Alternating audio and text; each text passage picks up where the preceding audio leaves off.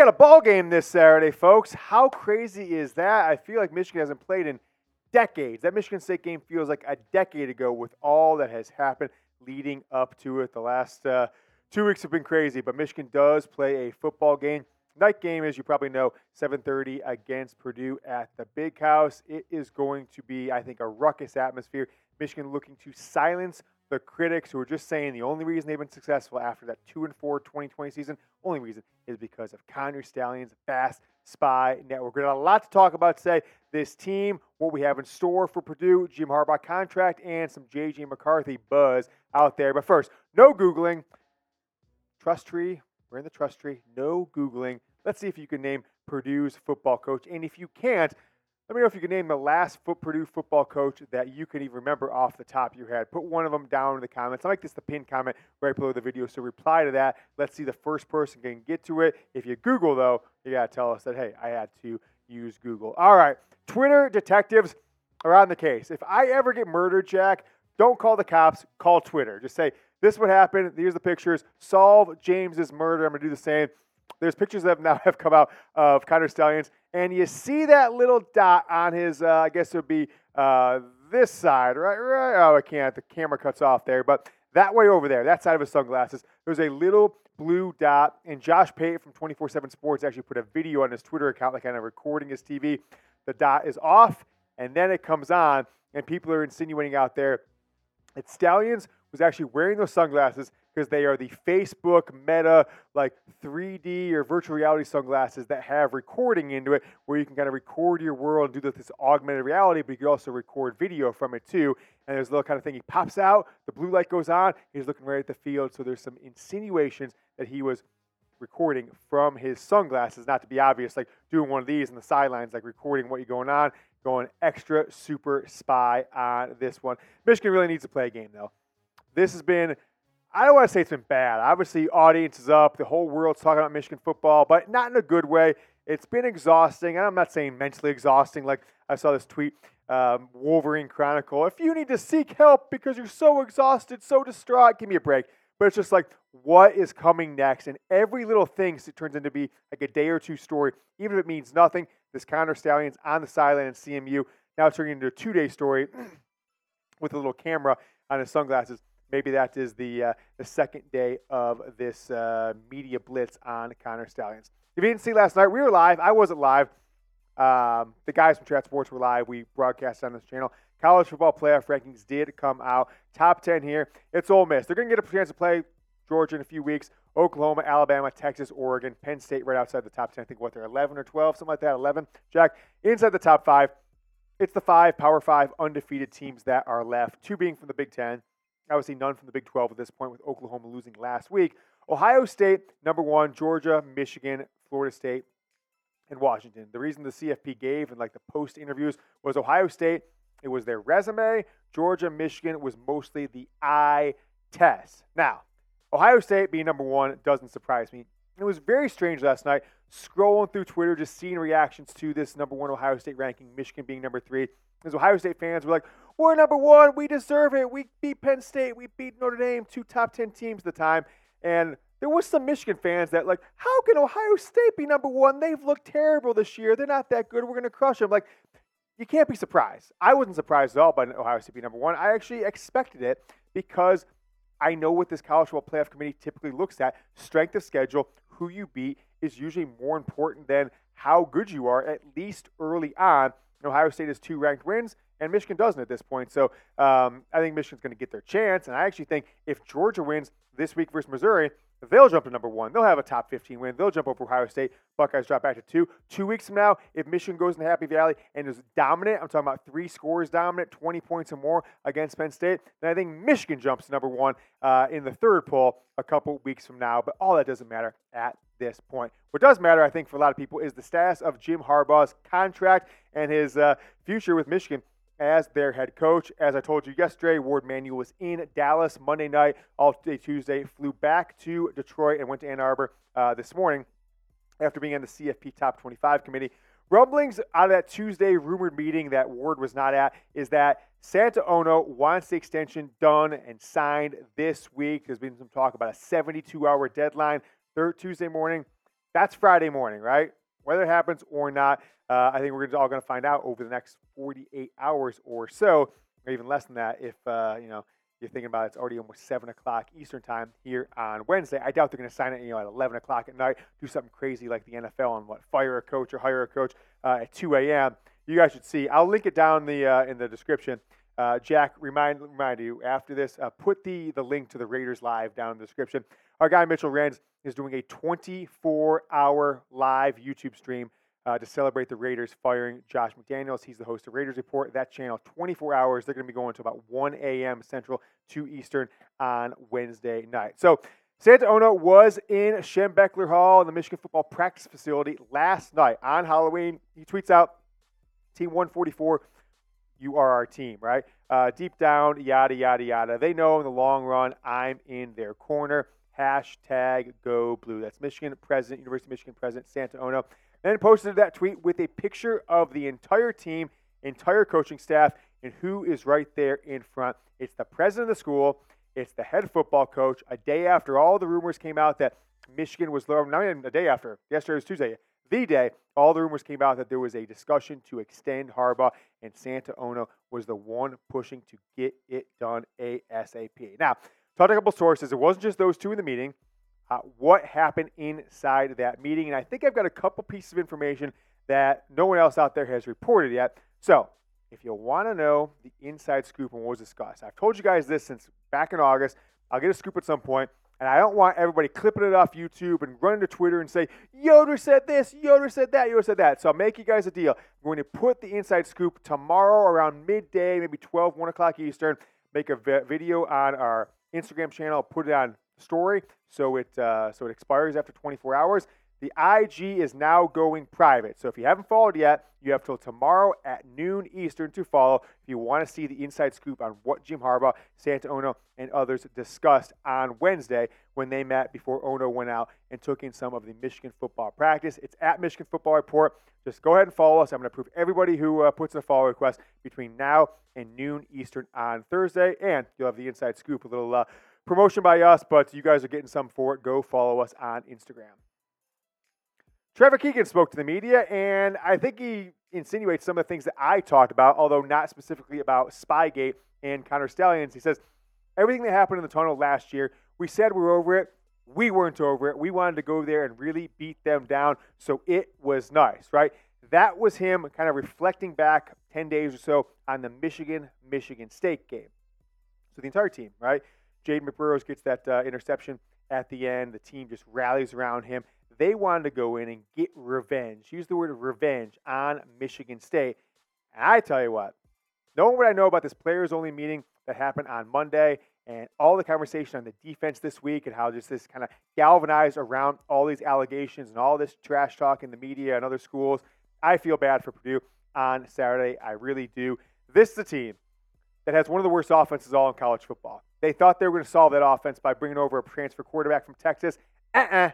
Uh-uh. Didn't work. Not only that, they got the worst, one of the worst scoring defenses in all of college football. There's only 130 teams that are ranked. They're number 103 in offense, 95 in defense, while Michigan is in the top six for both, including number one scoring defense in the country, folks. And I don't think it's going to go up. I think the number is going to go down on Saturday. I have Michigan absolutely obliterating uh, this Purdue team. I really do. I feel bad for Purdue.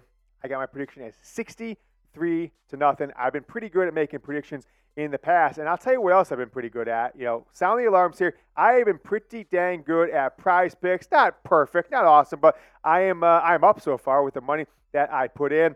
I want to tell you about PrizePicks, the ultimate daily fantasy sports platform that takes your passion for sports to the next level. This week's this week in PrizePicks, I am selecting for the NFL. I've got a little Michigan Ohio State action. I'm going more Nico Collins, 55 and a half receiving yards. I'm going less on Coldridge Stout. The guy runs like he's uh, carrying a 80 year old man carrying a refrigerator on his back, less than eight and a half yards rushing. And then Patrick Mahomes in a shootout with uh, with the Miami Dolphins more than 200. What does that say, Jack? 295 or 255? 95, 295 and a half. I think that one's going to be an absolutely a shootout on uh, from Germany Sunday morning. Jack's actually going to be producing our watch party for the Dolphins show that we have here at Chat Sports. I just risked ten dollars. I get those right, more or less for Nico, for Coldridge, obviously for Patrick Mahomes. my 10 bucks turns into 50. It is awesome. Once again, my picks this week for prize picks is Nico Collins, CJ Stroud, and Patrick Mahomes. You just pick more or less. Also, one thing I want to tell you PrizePicks offers a reboot policy so that uh, if your entries stay uh, in play, even if one of your players gets injured. So, for football and basketball games, if you have a player who exits the game in the first half and does not return the second, that player is rebooted. PrizePicks is the only daily fantasy sports platform with an injury insurance policy. It's super simple to play, and I can make my picks each week in less than 60 seconds. Go to prizepicks.com slash CLNS. Use code CLNS for a first deposit match up to $100. Again, prizepicks.com slash CLNS. Use that link so you get the promo code uh, CLNS to get a $100 first deposit match. I've been loving PrizePicks all football season. I literally launch the app every single day. College football, NFL, NBA, Major League Baseball, World Series. PrizePicks.com slash CLNS. This Michigan football team, these players, I was told by a source this morning that they are ready to run through a wall on Saturday night. And I'm not talking about after they go to the bar and have a few drinks to celebrate the game and they're just daring each other to run through walls. I'm talking about run through a wall, a brick wall, and tackle a Purdue football player, hit a Purdue football player, and it might be a massacre. It might be one of the great massacres in Michigan Stadium history as long as these guys are as focused as it seems. Now, we talked about Hudson Card from Purdue.